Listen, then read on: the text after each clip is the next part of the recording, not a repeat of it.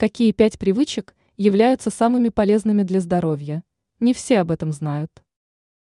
Когда речь заходит о полезных привычках, то можно выяснить, что далеко не у каждого они присутствуют. Поэтому важно знать о том, как оказать положительное влияние на свое здоровье путем постепенных изменений. Какие пять привычек являются наиболее полезными? Пораньше ложиться. Важно не только спать положенные 8 часов, но и отправляться в постель по возможности раньше полночи.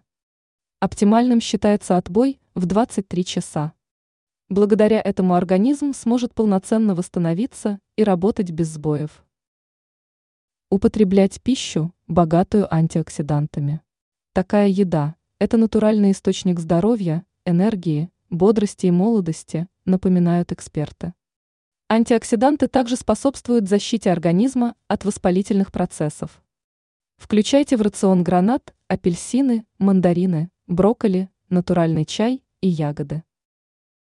Ходить по 10 тысяч шагов. Точное количество шагов постоянно меняется, однако минимальный уровень физической активности должен составлять хотя бы 10 тысяч шагов для взрослого здорового человека. Благодаря этой привычке организм работает корректно – повышается настроение и проводится профилактика ожирения. Пить воду.